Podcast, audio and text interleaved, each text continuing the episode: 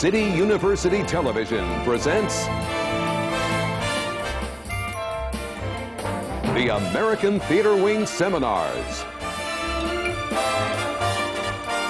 Working in the theater.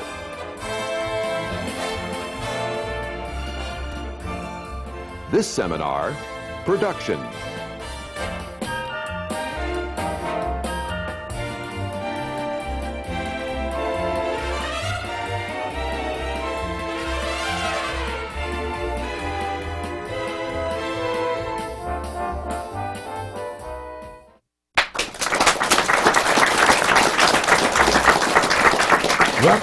American Theater Wing's Working in the Theater seminars, coming to you from the Graduate Center of the City University of New York. Created by Isabel Stevenson, these seminars are now in their 31st year, giving us an opportunity to learn from the professionals as they share their experiences in working in the theater. Today's seminar is on world theater. Our panelists are artists who provide the creative heart of the theater, and we'll learn just what they do and discover how the magic of theater is created worldwide. I'm Roy Somlyo, president of the American Theater Wing. Now I'd like to introduce our moderator for the seminar, founder of the Eugene O'Neill Theater Center, executive director of the Johnny Mercer Foundation, and longtime friend of the American Theater Wing, George White. Thank you, Roy. It's a great pleasure to be surrounded by these global luminaries, as I may say. Uh, and I would like to start by introducing uh, our panel today. On my uh, right, far right, is, uh, which is not a political statement, I must say. Uh, uh, on my far right is representing, I guess, Ireland. Wouldn't you say would be the best? Maybe those islands. Maybe the islands, okay. The islands, the northern islands. Fiona Shaw, who is currently represented on Broadway by Medea. And and next to her is uh, a gentleman from uh, the People's Republic of China, Mr. Xu Shao. Um, and uh, on my immediate right is Marita Lindholm Gochman, who uh, is Swedish, but also, let us say, uh, represents Nordic theater. So uh, that she covers a, a large part of oh. the, the northern hemisphere that way. That's five. Five, just five. Five, yes. no, okay, there we are. My immediate left is Elise Thoron, who uh, is uh, uh, from this country but is a citizen of the world and has worked in theater uh, in Russia, in uh, Ireland, and a great deal of time, had a lot of time in, in Holland and Amsterdam. And uh, on her immediate left is Valery Fokin, who is from the Meyerhold Center in, in Moscow, representing the uh, uh, Russia, if you will. And uh, on his immediate left is Anatoly Smeliansky, also, for, well, we say the Russian Federation. That'll sound like two different places, but but anyway. So uh, that is our distinguished panel today. I must say that our two friends from Russia uh, are appearing here. Uh, thanks to the generosity and courtesy of Fordham University the Trust for Mutual Understanding, and the New York State Council on the Arts, for which we're very grateful for their help and support. I think I'd like to start, if I may. Uh, Fiona, uh, starting with you. Um, there's much we will and should talk about, but perhaps um, we should begin by pointing out, I mean, since you have worked in the islands, including Australia, which is a very large island, um, but um, how uh, the similarities and differences, and perhaps we could begin by talking about training a little bit, because I know that although in many, many cases here, and we have uh, uh, the leading, perhaps, authority on Stanislavski in the world, Mr. Smeliansky, but uh, not all of us are children of Stanislavski or trained that way, and perhaps you could begin this way. We'll go from there. Well, the uh, training is probably uh, connected to what you began with, which is what are the differences or similarities between world theatre, and I suppose all theatre um, is the live display of the preoccupations of the psyche of that country that's the uh, that's its aspiration. It very rarely is that, of course, because it immediately gets hijacked either by politics or by training or by uh, commerce. Um, so, you know, you might say in America the preoccupations of the theatre are about um, financial and political success versus the uh, nature of emotional failure in the family. So you produce the most extraordinary family dramas where everybody is becoming president, but somehow there's a catastrophe in the middle. And Russia, of course, has given us this remarkable um, investigation into the um, universality of the way in which somebody moves a coffee cup, um, how in, in a gesture the entire world changes depending on the intention.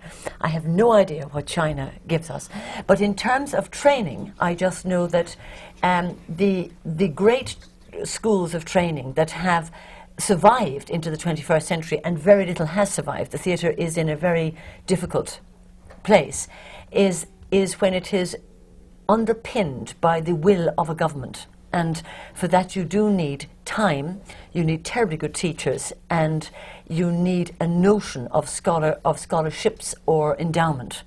Um, if training is purely financially based, then you only have the children of often the privileged upper classes being trained, and so the theatre only has those preoccupations. It, it, it, I, the best training is when everybody in the community has an opportunity to be trained if they wish to be. Great.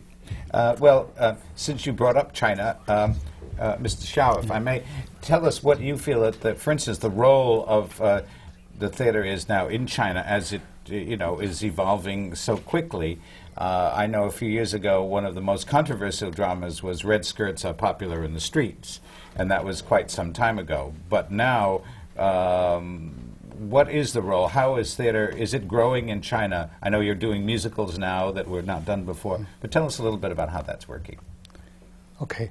And Chi- Chinese people take the theaters uh, in a much broader sense. It used to, you know, it, it focuses everything, it com- encompasses everything together. Say, for instance, the musicals, the, the drama, the uh, they, they have a local kind of operas which called qu yi, and also xi qu. Means uh, uh, it's hard to translate. Something like you know uh, operas, grand operas, or local operas. It depends on the dialects. We have uh, different kinds of dialects and quite vary. And also they have a qu. It's more like a, uh, a storytelling or uh, with a, a, little bit singing, talking, that kind of thing. So it did take into a very um, a broad senses, and it dates back long history, say 900 years ago. So um, it, it, has developed kind of uh, uh, more entertaining than, as well as uh, uh, educating a, a, tool, also a kind of uh, art form. So the people nowadays uh, even enjoy wider scope of theaters nowadays. They imported kind of say art forms from outside, like the the drama, the play, which is quite modern to the Chinese, because when the the theater form is uh, singing, dancing, and storytelling put together. So purely just uh, uh, speaking, telling a, a, play is something new for the Chinese, although it has probably uh, uh, 80 years old. Well, that, that was in the 20s where it was really yeah, first began. 1920s, yes, that's, that's right. right. That's so right. you really have the traditional opera and the traditional kind of entertainment. Yeah. And the also the well, I don't know if you want to say Western drama, but spoken drama that has evolved since the 20s. Yeah, that's right. That's right. And also, like the musicals, American musicals, they many Chinese love that that kind of things, and also some other theater forms. So uh, now we have a mixture of uh, both modern and ancient, both uh, traditional and uh, and new creations, so uh, both in form and in uh, contents, which for, the, for the Chinese people, they think they need that kind of many. Right. Okay. Wonderful. Uh, Marita, uh, in terms of Nordic theater, yes, uh, but also, uh, I mean, there, there's of course a great long tradition uh, there. What would you say? you would take any any country uh, of the five you're talking about. But and of course, I know you've been working a great deal with Lars Norén, who is probably the I would think the greatest living uh, Swedish playwright right. uh, today, uh, in, uh, and power, a powerhouse over there, mm-hmm. virtually unknown in this country. Exactly. Um, what would you say the role of uh, the theater, starting in Sweden uh, and then also in the Nordic countries, would be? Is other than obviously beyond entertainment. Well, I wanted to pick up on training. Good. I mean, I think we have to train audiences, and I think that was understood in the Nordic countries early. We, we, we started early in the school system to bring good theater to the kids. We have good playwrights writing for children way from three years and then going up. Uh, I think that is where where do you draw the audiences otherwise? So training t- for audiences is one thing. And How do you do that? Just uh, to Uh, jump in here for a moment. How do you do it? How do you train kids? Uh, you bring them in to see wonderful things. You bring them in to see the great uh, actors and actresses uh, with doing good plays about important issues, that uh, but on their level, and they get hooked. You know, they want to go back. Uh, training in the theater is very serious in all the Nordic countries, and uh, that is a whole other issue. But you thousands of people try to get into the royal schools, for instance, and uh, two or three are accepted uh, every year. So there are private schools and there are coaches, but very, very different from uh, the American system in theater training. And getting into the, the, the theater school is not dependent on your amount of money you or your parents have. Is that Oh no, no, no! Once if you are in, uh, it's paid for. That education is paid for. You do not pay for that, and it's a uh, three to five year education. And when you end up, you usually have a job. that's That- something that's the very idea. different that. Yeah. That's the whole idea. Which is why it's so selective and there are so Right, right, exactly. They don't want to have too many highly trained actors uh, because they want them to work. waiting on table at the Oh, that's Grand Hotel. right, or driving cabs. so that's. Well, that, that's. Uh, I don't necessarily go go around. If anyone wants to add to this, uh, leap in. But I, I wanted to ask Elise, since you have uh, you are American, but you've worked in so many different um, cultures, and you've been in China, and you've uh, been in, in Russia, and Ireland, and, and Amsterdam, and, and England. Uh, from an American perspective, uh, would you like to, you know, give us your feeling about the, your view of the different how you've been affected, or how you've seen, from your point of view, these different kinds of cultures, uh, the theater cultures, if you will. Uh, I, in one sense, they're uh, radically, radically different in their means of training and means of um, uh, means of working and what uh, what uh, an an actor will will bring um, with them as a way of working on a role. I think the most startling experience I had was in uh, was in Dublin, working with an Irish actress named Olwen Fouéré uh, and a Noh master, um, Akira San. And my uh, stereotypical conception was that the Noh master was going to be very abstract in his approach. This was all about playing the role of Georgia O'Keeffe and that the Irish actress was going to be much more coming from the tradition of Stanislavski or something that I was familiar with. And it turned out to be completely the opposite, in that the Noh master was much more interested in biographical specificities, in, uh, in actually taking on the challenge of playing this character or, uh, of O'Keeffe. And he was doing it in mask and he was doing it in Noh form. Uh, and that uh, Olwen said to me, I will never play O'Keefe. We're going to have to come up with a completely abstract approach for my playing another person. And so that one's um, kind of preconceptions are also uh, toppled uh, in the most delicious way in working in a cult- cross-cultural setting, uh, which is why I think I keep doing it again and again, is that you realize that it is s- uh, very much about, about individuals and, um, and that you cannot kind of walk into a room and have any assumptions whatsoever. So I offer that. Um, Tolia uh, and, and, and Valeri, uh, well, we, we go together. He's first. Yes, together. Uh, He's yeah, Michael, he's Avantgarde, I'm Stanislavski. that's right. Uh, all three of you are two people. Okay. Uh, but uh, uh, the um, uh, I, I I have seen, and, and you know, because you've lived through it, the change uh, large change in the role, perhaps, of theater in Russia uh, since 1991 92.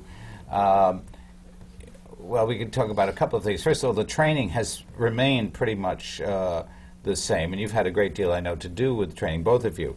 Uh, perhaps you could talk about that and how the roles of, of theater in the last, let's say, 12 years have changed in Russia.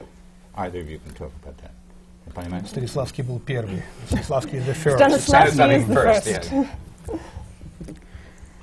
Uh, I will answer on the first half of the question, not about training, because probably Valery would answer about the training and what happened with the training. Nothing happened with the training. Uh, but with the uh, place of the theater in the country, of course, a lot of things are happened because uh, there is no country called Soviet Union. There is no theater called Soviet theater. There is no many, many things which we grow up there. So, what's the place? To make the story short, that guy in 87, he was artistic director of Yermolov's theater just across the Tverskaya Street, former Gorky Street, also great change in Russian life. And Moscow Art Theater, and across the street is the Yermolov's Theater. And Valery was one of the first who did a show, very famous that time in 87, called Speak Up. And then, um, in the same building where Valery was working that time, on the first floor, it was the first cooperative restaurant in Moscow. After that famous show, they also called them Speak Up. It was a time of Speak Up. Uh, in that way, we started. Now, if you see the same building, Yermolov's, rest, uh, Yermolov's Theater, on the same floor, it's in the same place is a restaurant called Mexican food, uh, La Cantina. And if you would like to ask me what's the, what's the historical distance between what was in Soviet Union and what we have now, it's the distance between Speak Up and La Cantina. you understand? Yes. Then Valery will talk about the professional things, which really what, uh, what happened with the training, with the theater, with the understanding of theater, which is the most important thing. Переведешь? Да. А, мне кажется, что вопрос тренинга это вообще очень сложный вопрос.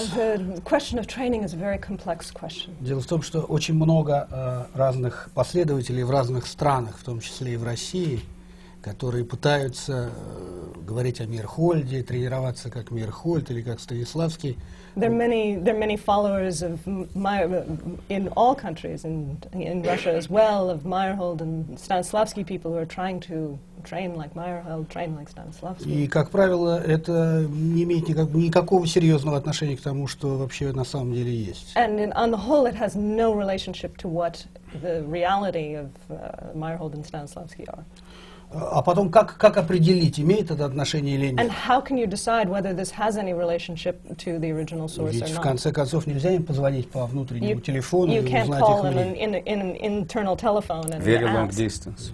А, Вы понимаете, э, имя Мейерхольда сегодня очень модное. Meyerhold is a very fashionable name right now. Я приезжаю, например, в Испанию, в Севилью. э, I go to Spain, to Seville. Мне говорят, немедленно идемте, вот тут студии, они работают биомеханикой. Come to our studio. We're, working in bio, with Я biomechanics. прихожу please. и вижу, как And I come and э, see- 15 испанцев бегают по кругу вот так вот. Три часа. 15 uh, Spanish actors running in a circle for three hours. И мне говорят, вот, ты видишь, вот это And they биомеханика. say, look, you see, this is biomechanics. Я говорю, ну, наверное, say, yes. для того, чтобы себя разогреть, это It's, it's неплохая. good to warm up. Э, Конечно, это очень вульгарный пример, That's a very vulgar example, но это правда. but it's true. Э, Поэтому я думаю, что вообще тренинг это м, тренинг, тренинги должны быть разные. So I think that training, training should be uh, very diverse. И они должны, э, каждый тренинг должен иметь отношение к тому спектаклю, который ты делаешь в данный момент. And each training uh, should relate to the production that you, or the work that you're doing in that moment. Спектакль рождает потребность в том или ином тренинге. So that the production uh, gives birth to the need of training. Нельзя Станиславским открывать каждую пьесу. So you can't open uh, each play with Stanislavski. That's absurd. Есть Don't touch Stanislavski. Да, в театре, Не трогай Станиславский. ну, Мейерхольд. Oh, we can say the same thing about Meyerhold. В театр, тем прекрасен, что там много дверей The, what's wonderful about theater is that there are many doors и много дорог. and many roads. И поэтому интересно всегда, когда эти дороги пересекаются. So what's interesting is when these roads cross. Э, И поэтому сказать, вот этот тренинг лучший в мире, я так не могу. So I, uh, to say this training is better, uh, is best in the world, I, I can't do that. Can I add something to what Valery Please. said about the Yes. training? Probably it would be good for other people to pick it up. Uh, a couple of days ago, I had an experience uh, back in uh, Cambridge where I'm teaching at ART uh, with the students, and uh, I was uh, uh, honored to be part of the rehearsal of Anne Bogart, which is uh, she is doing there now the Le Dispute uh, Marivaux in uh, ART, and the students of the institute is uh, there in the show, and uh, every rehearsal she starts with the warming up stuff, and she's using, as you probably know, a Tadashi Suzuki technique uh, because he is a co-founder of their uh, uh, theater uh, with Anne, and uh, she uses also the viewpoint technique. And the students, then we have had a class after the rehearsal, and I did ask the students, guys, how do you understand what, what, why, and what are you doing when you are stamping in a manner of Tadashi Suzuki like that? You didn't ask me to do it, but uh, about the microphone, but sorry. Uh, so uh, I will not did it, you know, on my breast. Uh, and uh, because of Stanislavski, who said, uh, wh- why did I ask them? Because Stanislavski had a very strange meaning about the physical training of an actor, which is everybody knows that physical training is so important, so important. But that guy who was very religious, by the way, and this is the ground of the whole stuff, of the ideal theater, of the ideal school, of the ideal actor, and repair everything. The, the ground is the religion for him. And he converted the religious ideas into something. Moscow art ideal theater, you know.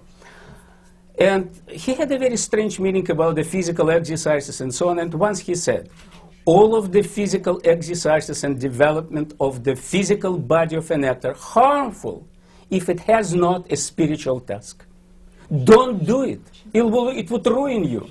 Any kind of physical training without spiritual task. It was a question about how to use, you know, now we, are, we have a global uh, stuff. We can go to Japan, we can go to Ireland, we can go everywhere to learn, to study, and to use it. We can combine viewpoints, Suzuki, Valery Fokin uh, together with Stanislavski. But the point is, he's absolutely right. What's, what's, the, what's the ideal? What's the spiritual goal of any kind of training? And we lost it because Stanislavski was afraid of that. When he started so-called American word method, he never used the method system. I don't know, you converted it into method. And uh, when he started doing the method in 1906, he had a nightmare about the future of the method, which actually happened here and in Russia, of course. The nightmare was about he saw in his, in, in his dream a class of students sitting there and very well shaved teacher. It's a metaphor of a mediocre. Very well shaved for Stanislavski, not for me. I am very well shaved. Um, uh, very well shaved teacher is asking one, asking one of the students, Mr. Ivanov. Ivanov is the most popular Russian last name. Ivanov, tell me about the method and the organic, you know, elements of acting.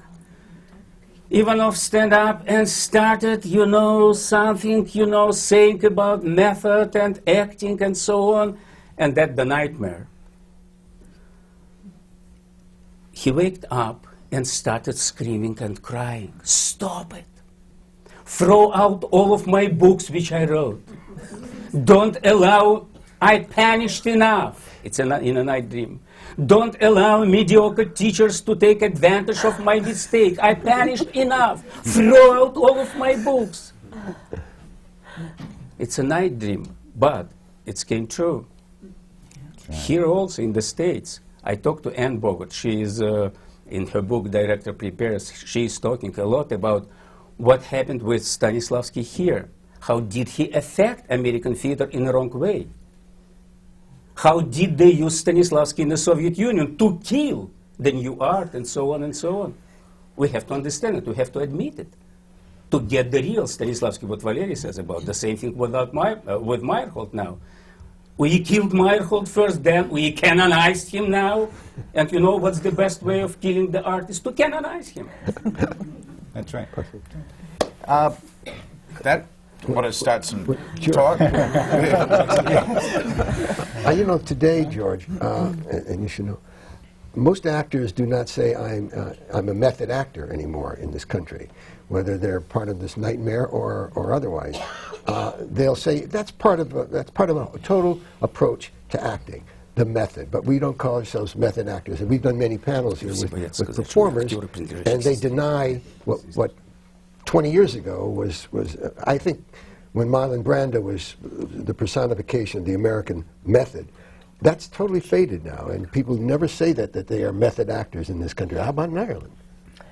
I- In Ireland, I wouldn't have thought they say they're method actors. No, I, I mean, actually, I was thinking about the turn of the century being the most important uh, sort of residual power that still dominates us. The, uh, I mean, the turn of the 19th century. And Ellen Terry saying there are only three eyes in, in, in acting, which is imagination, imagination, imagination. and actually, probably the same thing is true now that any dominant philosophy, be it Meyerhold or Stanislavski, becomes corrupt in a minute because the moment changes. But very basic things do remain the same. Imagination, because in the imagination there is no politic. In the imagination, everything is possible. The unacceptable is acceptable. You explore the world in the imagination. And really, uh, training could also hijack us into this notion of that training must be this or must be that. What is interesting about training is that the preoccupations, again, of each country come out in the training.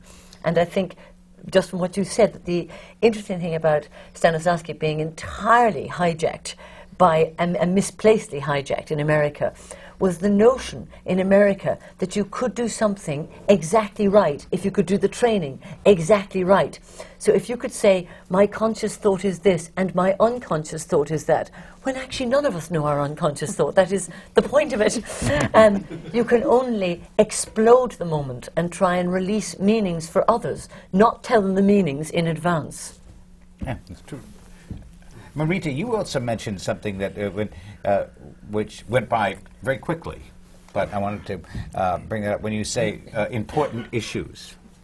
Oh. And uh, you know, and because this comes, I mean, uh, as, as Fiona was saying, and, uh, and both of uh, you know uh, our Russian friends mentioned too. Obviously, the training, well, the the issues inform the training, and perhaps vice versa. Tell us a little bit about that in Nordic theater, because I, I've known for years it's had a well. You tell us. Oh, that's a, that's a big one. That's why I um, I think I have to go uh, a little narrower here and go into the playwright I know best. Who is this? We call him now the our new Strindberg, Lars Norén. He has been the most uh, prolific and also probably the most important playwright in the Nordic countries in the, for the last 30 years. But I I, do, I know that we have a director that we both know, Björn Melander, who had to, in a way, uh, come up with a new way of working on Norén's plays. I mean, uh, to help the actors. So here we come in with uh, how do you approach something that is uh, written by a true original? And where really uh, it's the tip of the iceberg that's the line and everything else is somewhere else and you have to find it. Uh, I, uh, I think that well I, I don't think i'm giving anything away by saying that for Björn, in the beginning, he had to write out the other thought. I'm not calling it a, but it is the unfinished thought that goes underneath the, the line that is being said. That helped the actors. They could use that if they wanted to, but they could also say, that's not what I want to work on here. But it was a way of helping to find, to go deeper, to come up with the unique moment and uh, uh, whether the uh, I, I think this comes to then the director and the relationship between director and playwright. And uh, I am not sure that uh, one can even call it a te- technique. It's a, it, it's, it's a love affair, in a way. Uh, it is bringing uh, a group of people together to start to believe and think in the same way, and then explore. Now we come to the other thing, and maybe Fiona, you know more about this, but it's a length of time to prepare. For, uh, uh, Swedish actors demand. I mean, they, they if they have a like your big role now, they would ask to to know that they are doing it at least six months in advance, just to uh, sit with it, to think about it, to let it sink down. The idea of getting a script and then rehearsing for uh, three weeks and then, I mean, it, it, it's unheard of. Reese making a very interesting point, I think, that goes beyond training but goes into what's exciting about your writer is that when a writer comes and just puts something there and nobody knows how to go near it, it's a very, very challenging and exciting moment because too much of the theatre is about the history of the theatre. And a new thing needs a new method. And uh, I, when I worked uh, doing this Medea that I've been involved with here in Ireland, was that the Irish theatre had a group of actors entirely trained for Irish plays. They were not, them being the exception actually, but that they were not really, um, their imaginations were not geared towards an international imagination. And that's. Um, must be doubly interesting when in fact it's a local imagination that's just challenging the local performers. I think that must be terribly exciting, trying to find the way in, you know. Yes. And you're right about time. I mean, time is here, time is money. So Yes. uh, I was at a conference in London recently where American actors were talking about the ex- Shakespearean excitement of playing Shakespeare after just three weeks of responding to the text. Impossible uh, to us in, in England. Just- right, I, I can't read it in three weeks. right, But right, George, exactly. doesn't that doesn't that open a discussion of what is the purpose of theater? I think if the purpose of theater is commercial, then you can understand why three to six weeks may be in rehearsal. But don't you think that there's a difference of purpose of the theater in, in each of the countries? In China, what is the purpose of, uh, of theater? beyond the entertainment, which is the traditional. I know that uh, in in the in the plays of Cao Yu, which go back to the 1920s, I think he first wrote. them. Yeah. Uh, but things like Savage Land, which is a, quite an indictment then of the feudal system that existed in the 1920s. But now I know that the the so-called, whether it's Western drama since the 20s, uh, I, I think China, uh, China has the traditional and the the new. The what more is the- modern ones, Yeah, yes. well, let's say modern. What would you say is the is the role, the purpose of that modern theater for your society today Mm-hmm. in China? Okay, so it, it has to, uh, uh, we have to see it uh, according to the uh, historical background. In the 1920s and 30s, there was a revolution, so uh, traditional theaters at the time, although they were educating and they were kind of uh, recreational, but people found that they needed, they needed a kind of something which, uh, like uh, the uh, German uh, director said, will speak out and to, to shout, to, to voice their, uh, voice their opinions. So they thought that they needed, needed some kind of new forms of art, and they used that. As, and I have to admit that we were strongly influenced by Russia, by Europe, and by America as well, uh, in, in forming those uh, new, new kind of uh, uh, theaters. Sometimes we label it as imported art forms, but not necessarily so. Now we take it for granted that we have a mixture of uh, those uh, different art forms, uh, very diversified. So talking about nowadays, people think that the uh, still the tradition is very strong, still there. Say, for instance, we have uh, like the uh, uh, it's a theater, more traditional theater form, which still has uh, 365 or something kinds of uh, those uh, theaters, and they have uh, 1,500 professional groups which can serve both as uh, presenters, producers, or like the uh, uh, educators. They, they train trainers. They, they train their own uh, uh, students or actors or directors themselves. Each group can train those things. So they stick, stick to their very traditional way of doing things. And also they have a, a, traditional repertoire. This is very strong, still very, probably still the, the strongest part of the, of the theater. And what role do you think, because of course Chinese, uh, Chinese, there's a great tradition of film in China as well, going mm way back to the mm silent days. Uh, but what would you say if you were to sort of sum up the role beyond entertainment that the theater plays in China today for the Chinese society? Yeah, so I wish to go on to say, even for those very traditional forms, they had a very, uh, very important role to play was to educate people.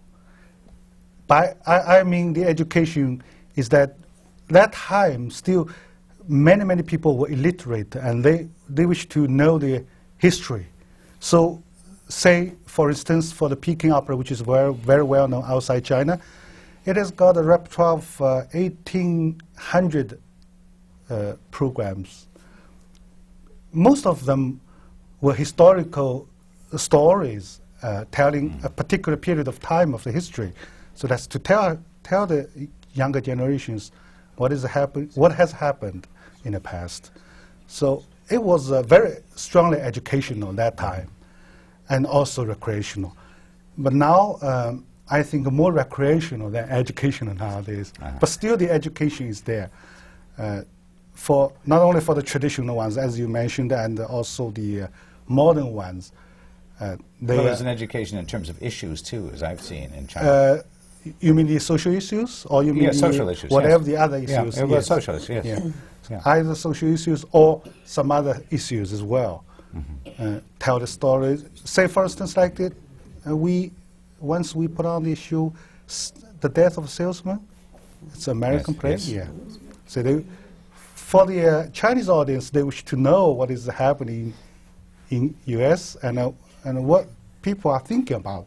You know, they want to know what is happening outside and what these people outside China they think and they live, you know, how they do that. So it's a kind of very interesting thing for them. And they get to, uh, they have practiced the opening policy for 20 years now, and, and they are still going to do that. I'd like to pick yeah. up on, on yeah. that because I think that what I have sensed here in, uh, in America is, is that the curiosity about the rest of the world may not be as great. Uh, coming from small countries now, of course, we have to look outside. You come from a very big country, but there's a, there has to be a curiosity why to go and see foreign play. And uh, well, if we are here, we have to be honest. There are very few foreign plays uh, being uh, produced in America. We, we know that especially foreign plays from uh, countries where they are written in a different language. Uh, they may come from Ireland or Australia or places where they write in English, but it's very hard uh, to, to get something going from a foreign country. So I thought was, I'm, yeah. I'm, I'm happy to hear that there is curiosity about the rest of the world in China. Well, I think that's that's good. So the, the whole that, that's true. the the the curiosity factor uh, and I think at least you can speak to that, wh- the way you have been accepted and in other countries as opposed to you being an American, what we do here, because I know you've been literary manager at, at the American Place, and, and because you've been in that position, but the attitudes t- in American theater has been very different, I would think, you've run into than what well, you've... I actually think you can probably talk about that very, very well. And some of the work that I've done is, is, uh, is with George White and uh, in bringing Americans to Russia and to work, uh, to work on all manner of exchanges.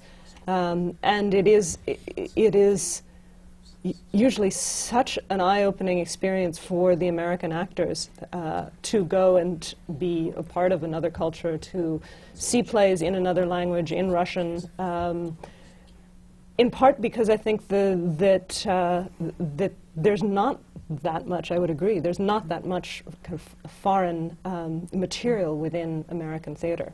That said, one of the programs that I've worked at starting at American Place is, is an educational program called Literature, Literature to Life that takes works of literature on uh, the high school reading list of uh, New York City public high schools and turns them into very simple uh, adaptations, uh, literary adaptations, but performed by wonderful actors. Um, and that is opening American high school students up to, uh, to see their curiosity for, um, for theater and for uh, different texts. I mean, ranging from The House on Mango Street to Richard Wright's Black Boy.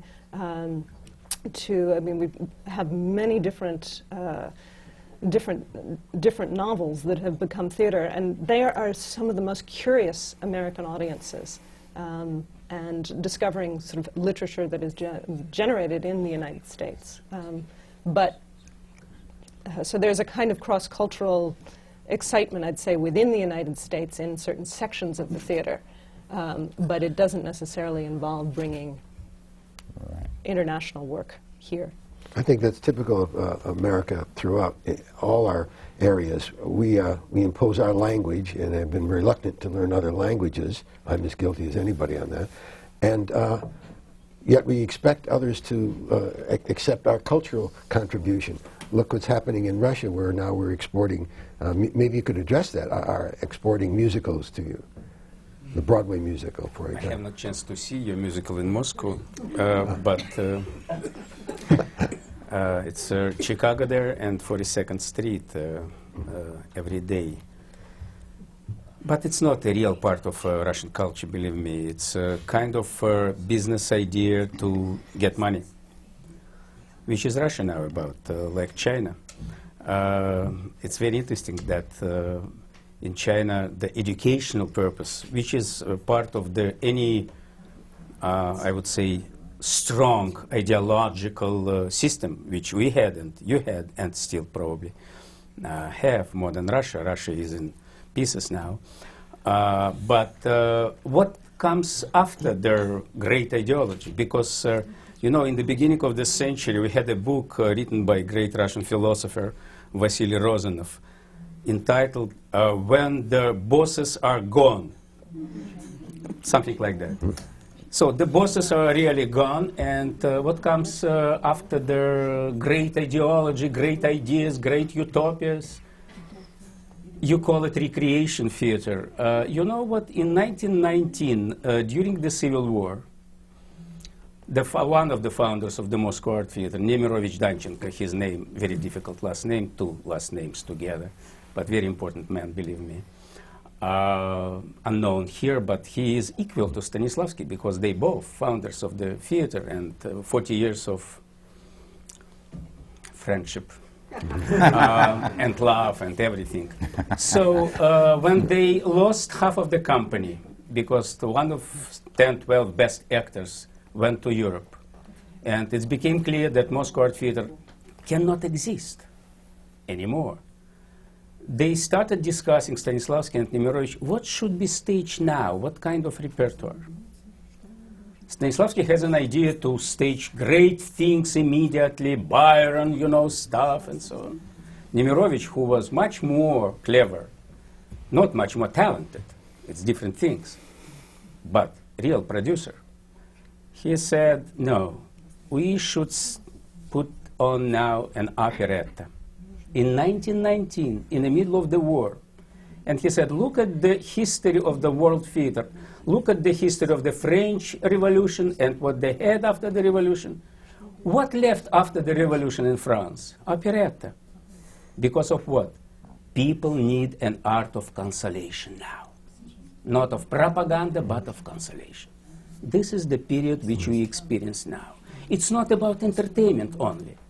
It's a new, it's a reaction to the great ideologies. It, it's a reaction to the great ideological system. This is a reaction to the great utopia and all of that stuff people seek of.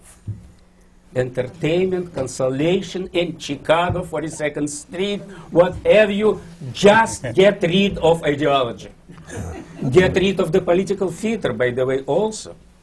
No credentials. If you would come with some great political issues which you love here to Russia, nobody would come to see it. This is a paradox of freedom. But is any of this, or isn't all of it, related to commerce? I mean, in, in, in, No, our- in no, this country, in this country, I think that uh, our theater is directly related to, to commerce, and you don't sense that. They're bringing in. You just you're a bit dismissive, and I don't blame you of, of bringing in 42nd Street or Chicago, but that's commerce, is it not? You know, commerce. I saw a couple of days ago with my daughter uh, Chicago movie. Probably it's a, a commerce also, but it's a beautiful, beautiful movie with incredible acting, with incredible, with incredible joy of life. Couple of days before Chicago, I saw Russian movie in the Museum of Fine Arts with a very avant-garde Russian woman uh, mm, uh, director, Kira Muratova, uh, called The Chekhovian Motifs which is so depressed. If you want to be depressed, go to see Russian movie. if you have not enough here, go to see Russian movie. and especially interesting when you see it together, the Chekhovian motifs of Kira Muratova and Chicago. Chicago is also not about the great life, prison, killings, all of that stuff. But what comes out of it? A great song. Well, I, you know, there's nothing. Commerce doesn't exclude art. I mean, Medea, which is uh, a, a great, great success now.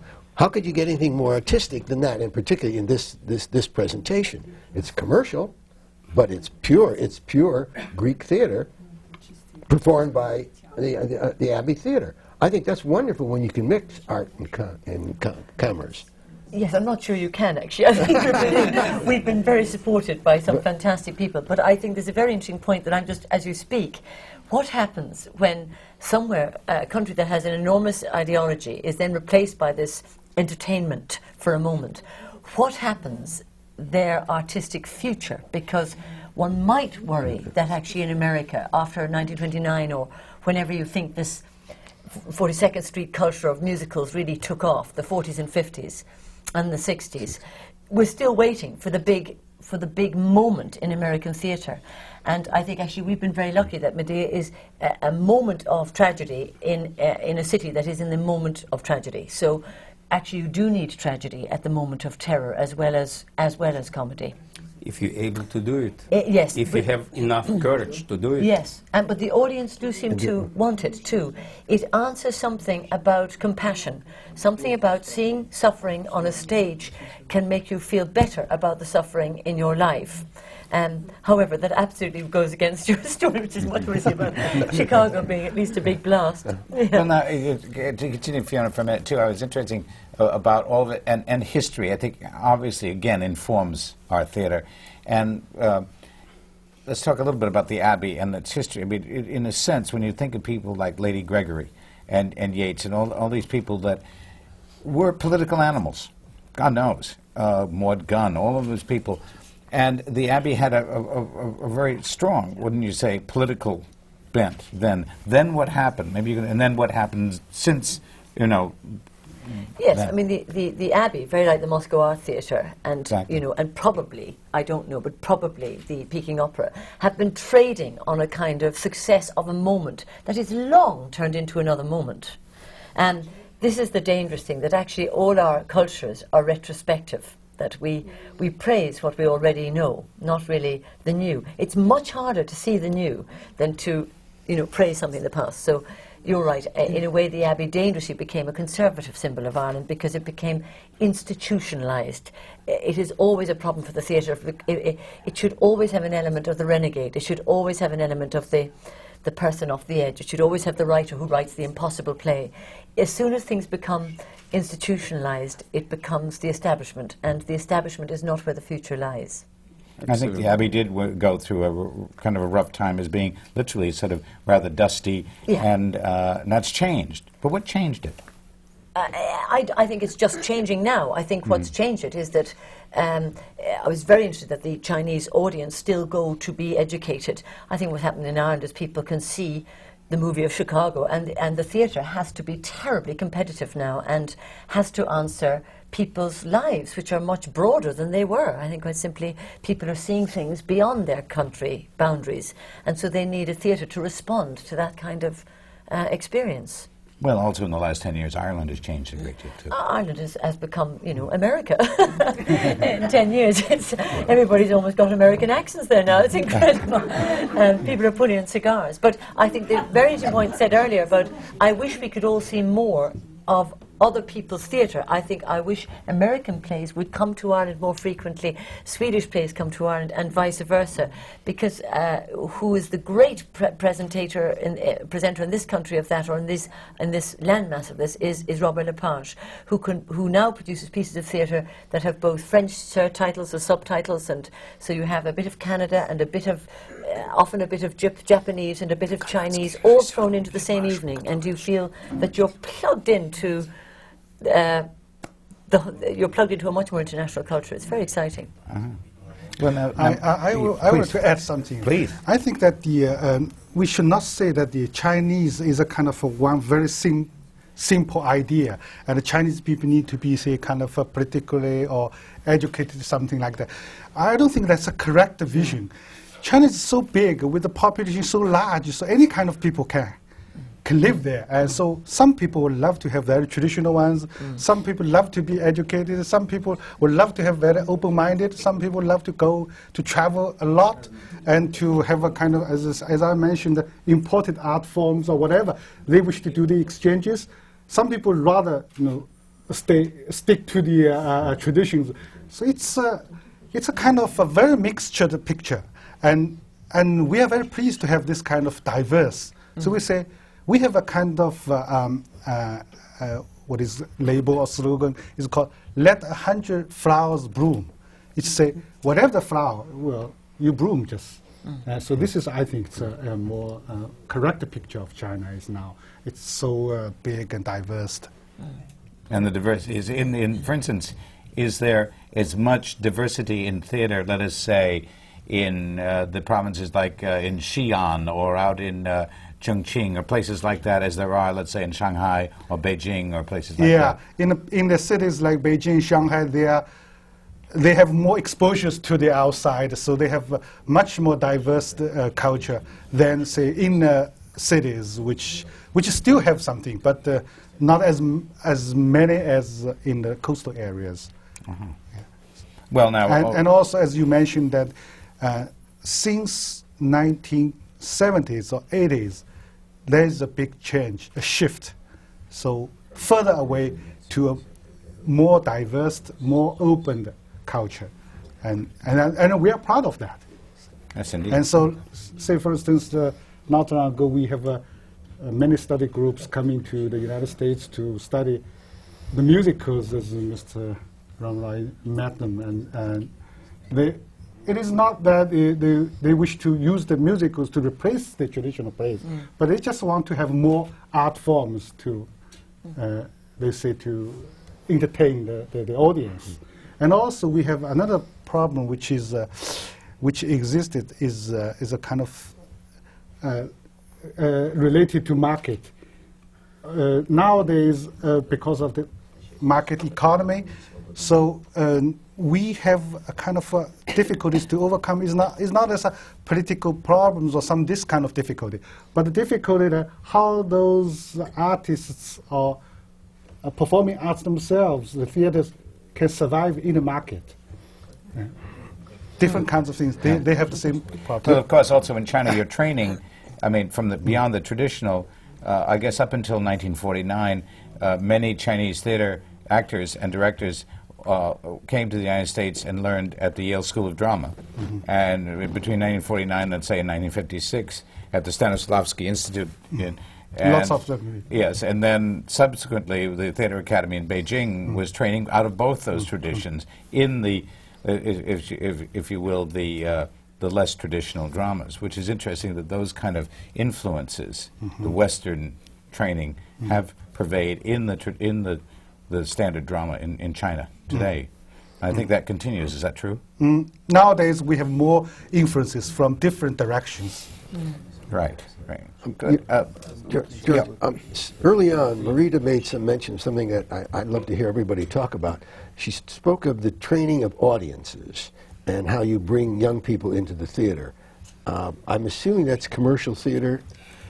Well, I, I think we can go back to the late 50s when Ingmar Bergman came and became the director of the Royal Dramatic Theatre in Stockholm and said, Where are we going to get our audiences from? What, to, to see the, uh, well, call it the, the important drama, not, not to sort of have them just go to Chicago, the movie, or. Uh, but that they would have this desire to go and, and see live drama.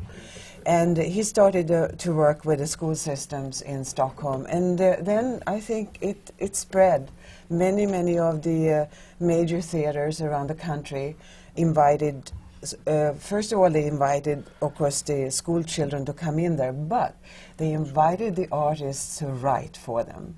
And that was so extraordinary it, we have a remarkable, I mean, this go, and this is not just Sweden, Denmark, Norway, Finland, Iceland, a remarkable uh, repertory of plays for young children dealing with all the, you know, li life when you lose the death of a parent, uh, divorce, all of the issues that they, they would be interested in. And they there they are, and they are enjoying it. And I think it, it, it's important for many reasons. They get something from what they are seeing, but they also get inspired to continue to come to the theater. We're going to uh, take a, a, quick um, a pause and come back to that because I want to find out, uh, pick up on that in in, uh, in Russia. Uh, Elise, is your uh, experience in, in, different cultures all, all, around. That's a very important. But we're going to take a pause, come back, answer some questions, and uh, We'll be back in a minute.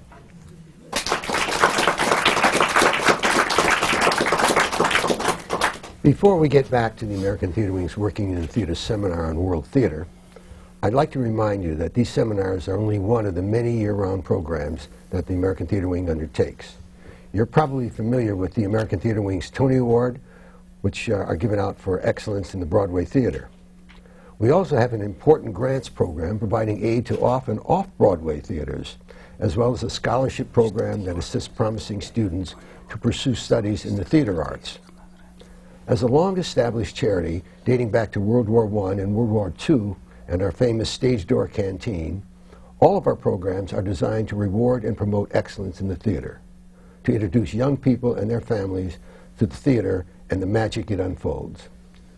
We take pride in the work we do and remain grateful to all our members and everyone whose contributions help make possible the dynamic programs of the American theater. We're pleased to be a part of this exciting industry. And now, let's get back to that wonderful panel on world theater, and now our moderator, George White. Thank you, Roy. Uh, I want to pick up where we left off about training audiences, which, um, of course, is the future of all our theaters, obviously, uh, the live theater. And uh, Marita, you talked about Sweden. Um, Fiona, what do you know about uh, how is it done in Ireland and you know, England or Australia? Are you up on, on that? How, how do you bring young people into the theatre? It's a very interesting phenomenon because you don't want to train them to, uh, people don't want to feel that they're being coerced into anything. But I do think that when you mention earlier film, uh, this great film Chicago that everybody's excited about, or indeed the great musicals, that they are training audiences to enjoy watching um, uh, a, uh, a, story that unfolds, that always ends happily, and that always has certain emotional buttons that press the audience and they react accordingly. Now, you could be training the audience to go on going to musicals, or you could be saying we need to train audiences to go to the theatre with a much more um, morally fluid eye so that they decide what they watch on the theatre. They do not have their buttons pressed, but they choose where the buttons are being pressed in their own lives. And so I do think there's two different types of audiences at the moment.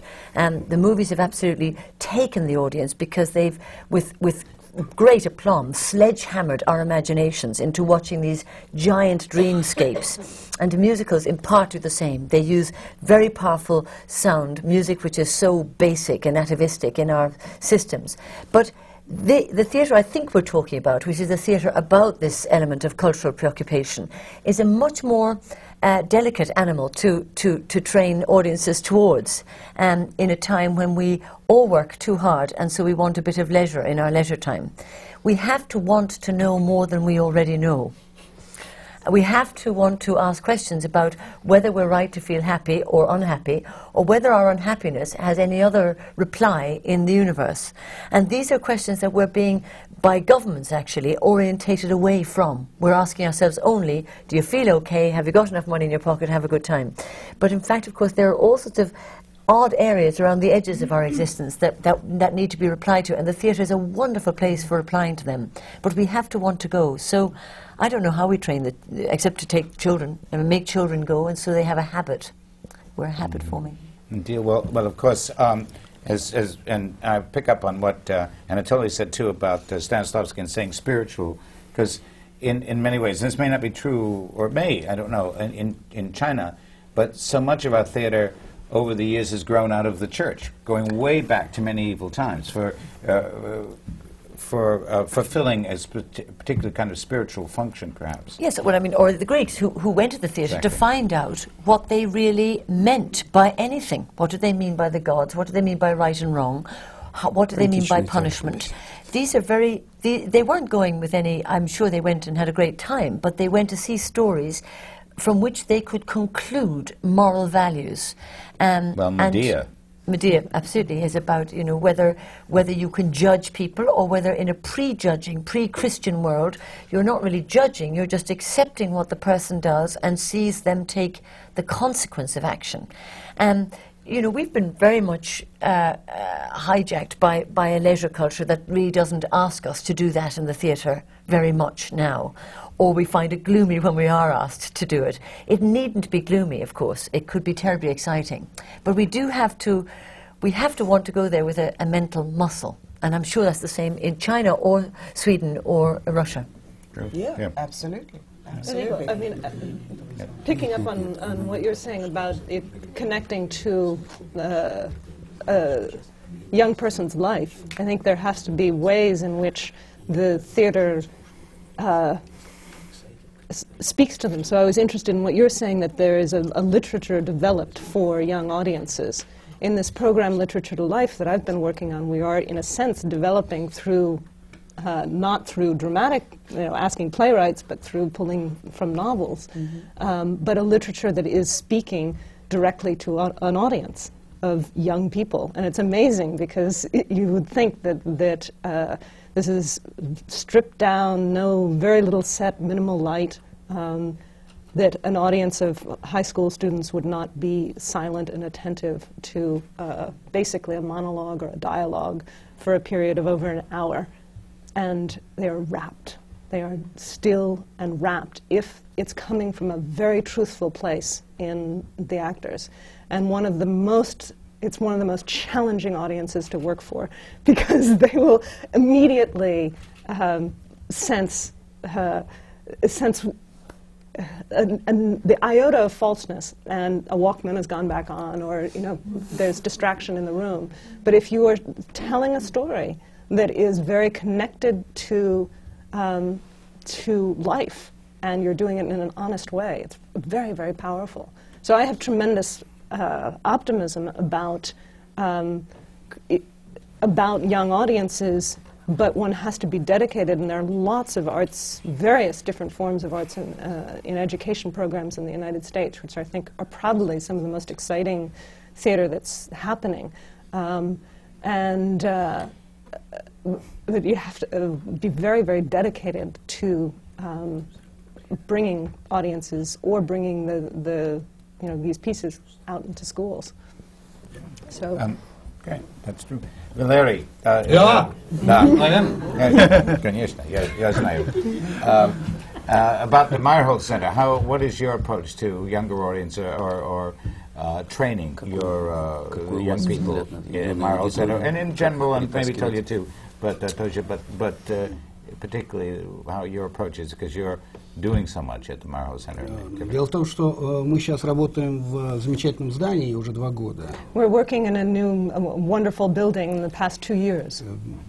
сцена, которая, мне кажется, по техническим возможностям просто первая в Москве. It's one of the, the, in terms of its scenic possibilities, one of the best stages in Moscow. В какой-то степени это идея Мирхольда. It's an idea of, based on an idea of Meyerhold's. Она находится на шестом этаже сцена, It's uh, located on the sixth floor, и пол может опускаться вниз на пятый этаж, таким образом выстраивать любое and пространство. the floor can, uh, can sink down to the fifth floor. So you, and, and you Ah. can create any uh, theatrical space. А часть потолка может открыться, and part of the roof can open. и можно начать спектакль при дневном свете и перейти на And you can start, uh, you can start the, the production in daylight and then go into electrical light. Following Но that. э, э, это, это не театр, это, это, это But центр, it's, it's театральный культурный центр. it's a cultural center. И поэтому мы работаем по разным направлениям. And so we're working in many different directions Прежде simultaneously. всего, самая главная задача – это работа с молодыми режиссерами, Uh, our first, uh, first among those is our work with young directors, дать им возможность, дать им шанс для того, чтобы они и учились, и попробовали себя, заявить о себе.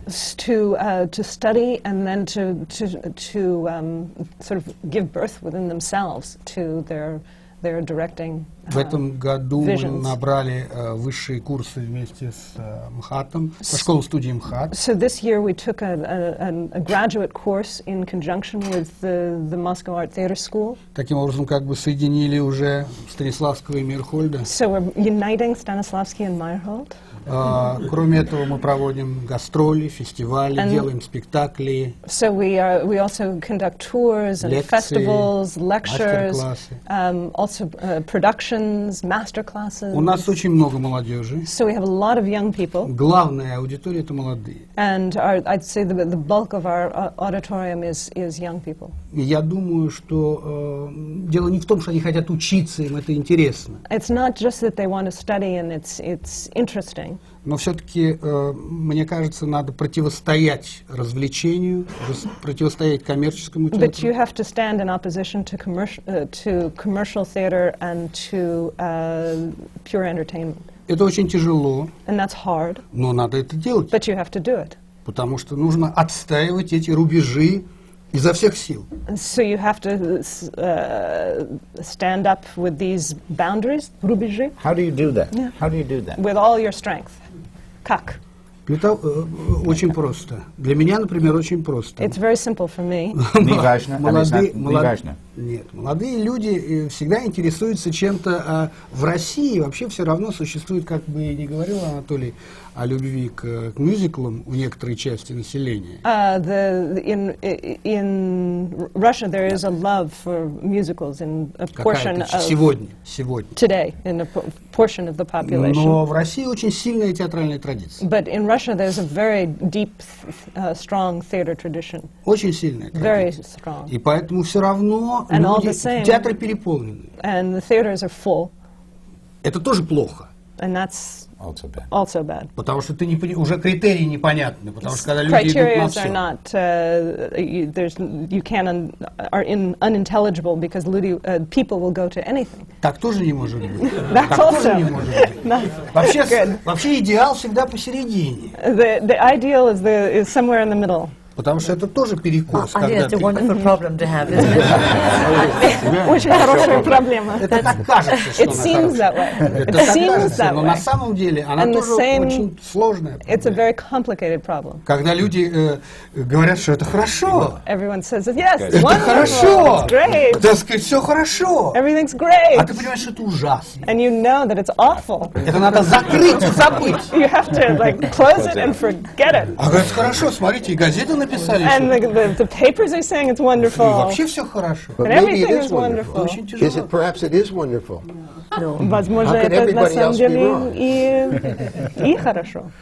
Ну, возможно, для них и хорошо, но для меня плохо, потому It's что maybe for them it's good, but for me, n- it's not. э, я думаю, я думаю, что э, воспитание зрителя молодого I think uh, uh, uh, educating a young audience. Начинается все-таки с того, чтобы его заинтересовать, is to interest them, но заинтересовать не подлаживаясь под него, uh, not uh, sort of looking down to them or не пытаясь его развлечь, and not to entertain, а пытаясь все-таки говорить с ним о серьезных вещах. but to talk about serious things. Потому что любой человек все равно, Any uh, person, молодой, не молодой, если Young, он, old. если он не идиот, он чувствует себя одиноким, он хочет любви, он боится if he's not an смерти. idiot, feels that he's alone, he's scared of не death, идиот. he's, uh, Это нормально. И It's normal. через это надо к нему through подходить. that you have to go.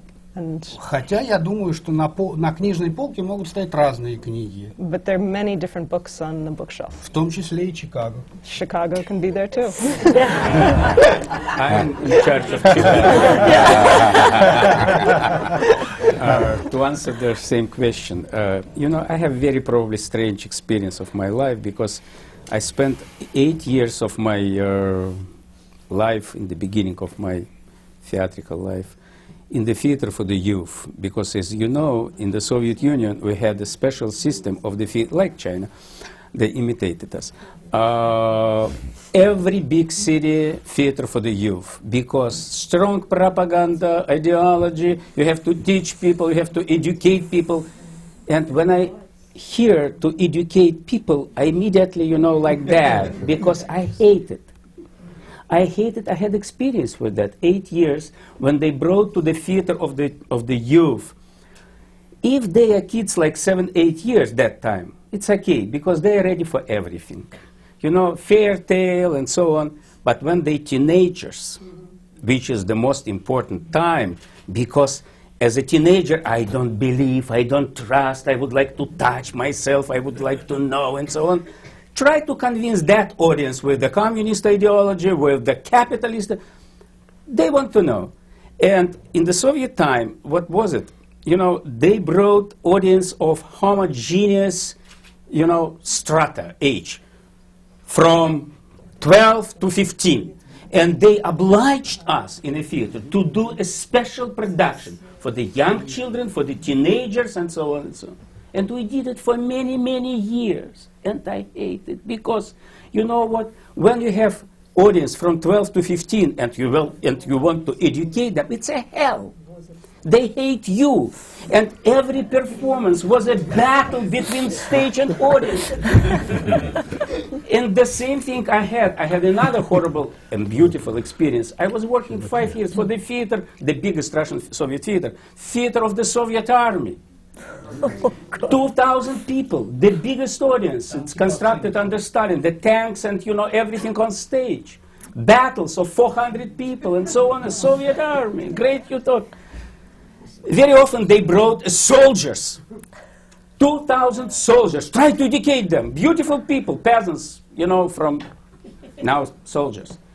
And what they did in the great educational period, that's the, my point, they brought 2,000 soldiers to the theater of the Soviet army with 99 columns, where you are immediately miserable and you have to feel miserable against the 99, you know, ancient Greek columns.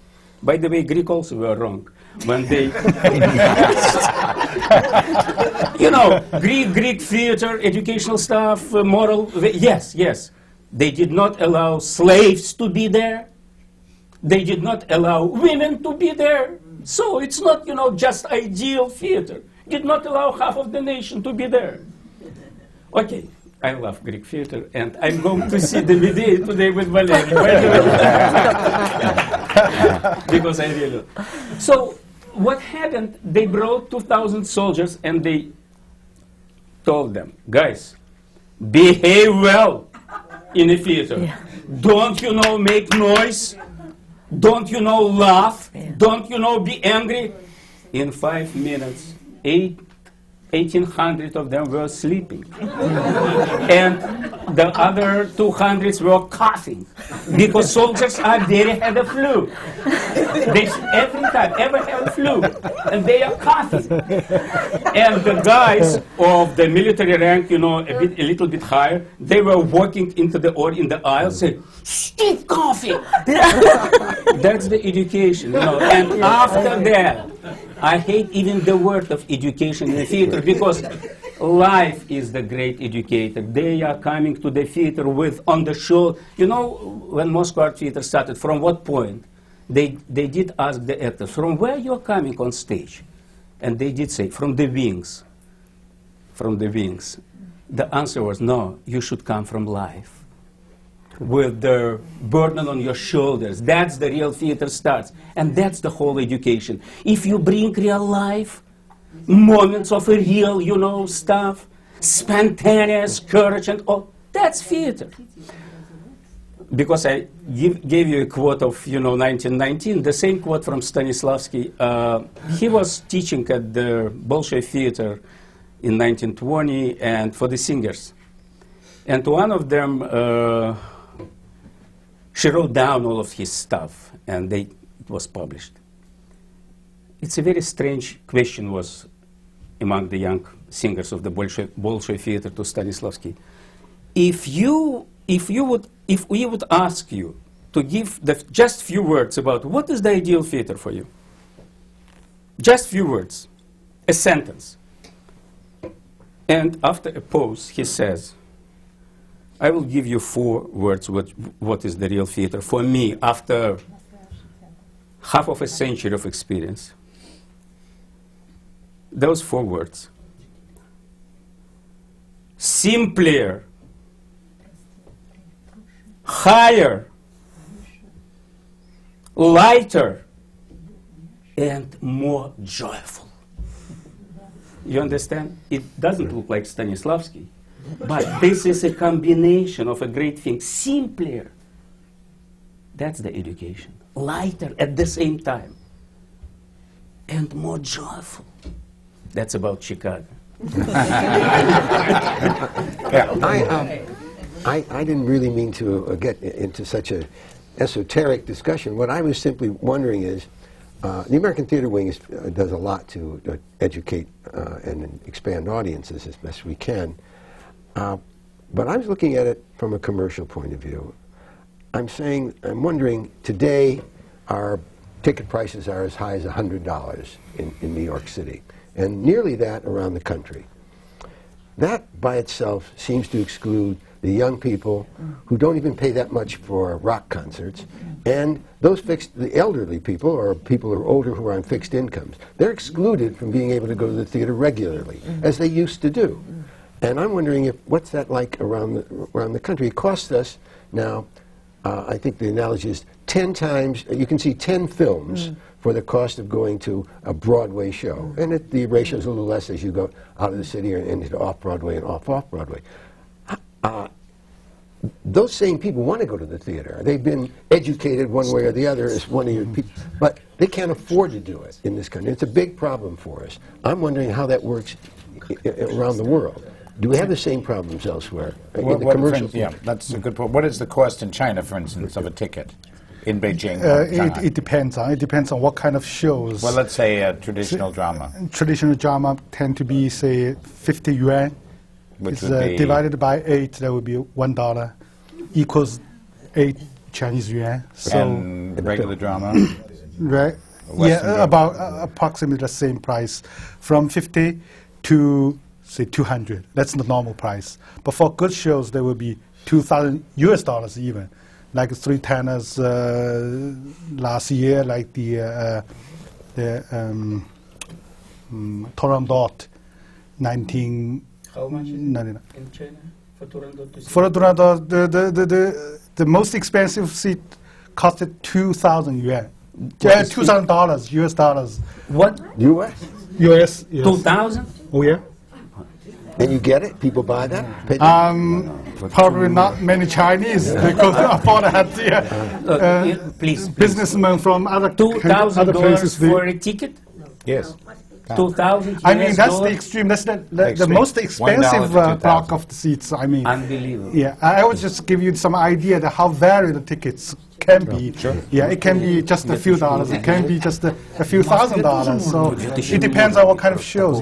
The same problem existed in China as well, like the, uh, how to draw the audience back to the theaters. I, I agree with uh, most of you. It's a it's a globalization problem. I think that uh, with the TV, with the movie to compete with the theaters. Well, what about what about Sweden? Don't you have a you have a r- reasonable price? I mean, like the the dollar bill. Yes, I, I would say that uh, if we can. Uh, the, much of the theater is subsidized, so therefore the tickets are reasonably. But we can also go and see what we would call Broadway uh, theaters. They, many of those exist as well, but but I'm sure that uh, for young audiences. You have group sales. They uh, they arrange for them to come into the theaters. The municipal theater in Stockholm is uh, really caters to groups of uh, of uh, young people coming in there. And What's the equivalent cost, to say in dollars, would- roughly? I would say for five dollars you would see a, a good play. In a film? A serious how much would a film be? Oh, I think it's about the same. It could be more. Films could be more It could be expensive more, than yes. to a play. Yes. In all the Nordic countries? I'm more familiar now with Sweden than the others, but I, th- I think so. Of course, everything is so different. I think uh, the little Nordic countries they have uh, uh, uh, they have established a whole other way. I think of looking at uh, theater and film and so on, uh, and they have a, a huge. Uh, uh, let's take Iceland. I don't know how many amateur theater companies there are. Uh, it's just part of being, to be part of theater, to seek it out, to be maybe on stage, but also to seek it out and go. Finland with all its uh, music, with all its opera. I mean, it just is part of uh, the psyche in a way. And uh, I would say Sweden, Norway, Denmark, uh, people go to the theater. That's a that's part of their life. I think. Like Well, in, in so many societies uh, uh, abroad, uh, theater is would be the equivalent in the United States of sports. yes, Sporting events. People go, they don't spend as much, although, Right. No, uh, but that's just part of life and part of the, the society. It's built into the fabric of the society, not special. Is that what you're saying? Yeah, I- exactly. that's that's uh, how I feel. Uh, at least that's my experience. Now maybe I'm uh, glamorizing a little bit because I've been away so long, but I, I, I, I hope I'm right here and that it hasn't totally turned. Well, well, I think also, I know in, in Russia, for instance, although uh, the Russian Chicago, I know, was up to with. Uh, uh, Why uh, you did with- mention with- Chicago? no, but I'm, I'm talking about about uh, the, the you know I know that there that was 200 U.S. dollars to go uh, to uh, uh, to that show, but. Also, you have two prices in, in Russia too. You have Western, I mean, tourist prices uh, for the Bolshoi, and I, I don't know whether it's true about They eliminated it now. It's one price for everyone, and they, they are getting uh, big income now. The Bolshoi Theater, they are getting $75,000 for the ballet, uh, the Lebedine Ozero, the Swan Swan, Lake. Swan Lake. And because the prices are now the same uh, You mean they're for foreigners, and it's a subsidized, state subsidized theater, by the way. But they're getting seventy-five dollars now a ticket. When did this go out of business? Uh, It's change. Just changed. Yes, it's th- they changed the management of Bolshoi Theater and they started uh, selling uh, the box office uh, real prices because it was uh, actually black market. A lot of uh, scalpers around Bolshoi selling, you know, seventy-five, hundred dollars, but uh, real price was uh, five dollars. So, and the profit uh, went to the management of Bolshoi Theater, mostly. What about what about Mahat? Uh, Sorry. sorry, Moscow Art. What about the Moscow Art? Moscow Art. Do you have two price structures there, or just one? No, uh, no. Uh, you know, now it's also new policy because we have new artistic director. You know him very well, Oleg Tabakov. He's a great comedian actor, and he doesn't like any empty space uh, in the, there.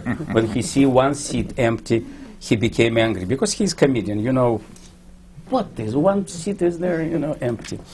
And uh, we have some uh, some shows which are very commercial, And uh, we are the admission is very high, $100, which is unbelievable in Russia.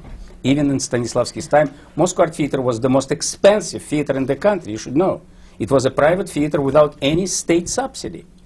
And it was very, very uh, high admission. That's why they changed the name of the theater. As you know, probably they started as Moscow Art Accessible for the audience theater.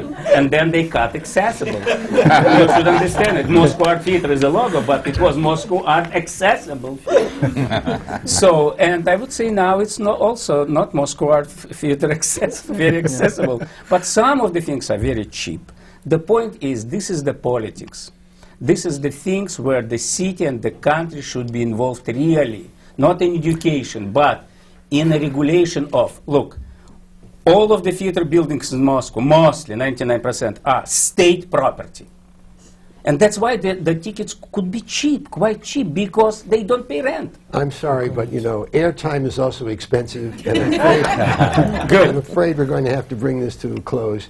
Uh, I really want to thank uh, George White for uh, his moderating this wonderful, wonderful, pal- uh, talented uh, uh, panel that we have here today. We appreciate your sharing your knowledge with us and your experience. And uh, just to let you know that uh, we'd love to have you back very soon. This has been a, an American Theater Wing seminar on working in the theater, coming to you from the Graduate Center of the City University of New York. Thank you. see the boat. That's the one. Japanese atmosphere vibes.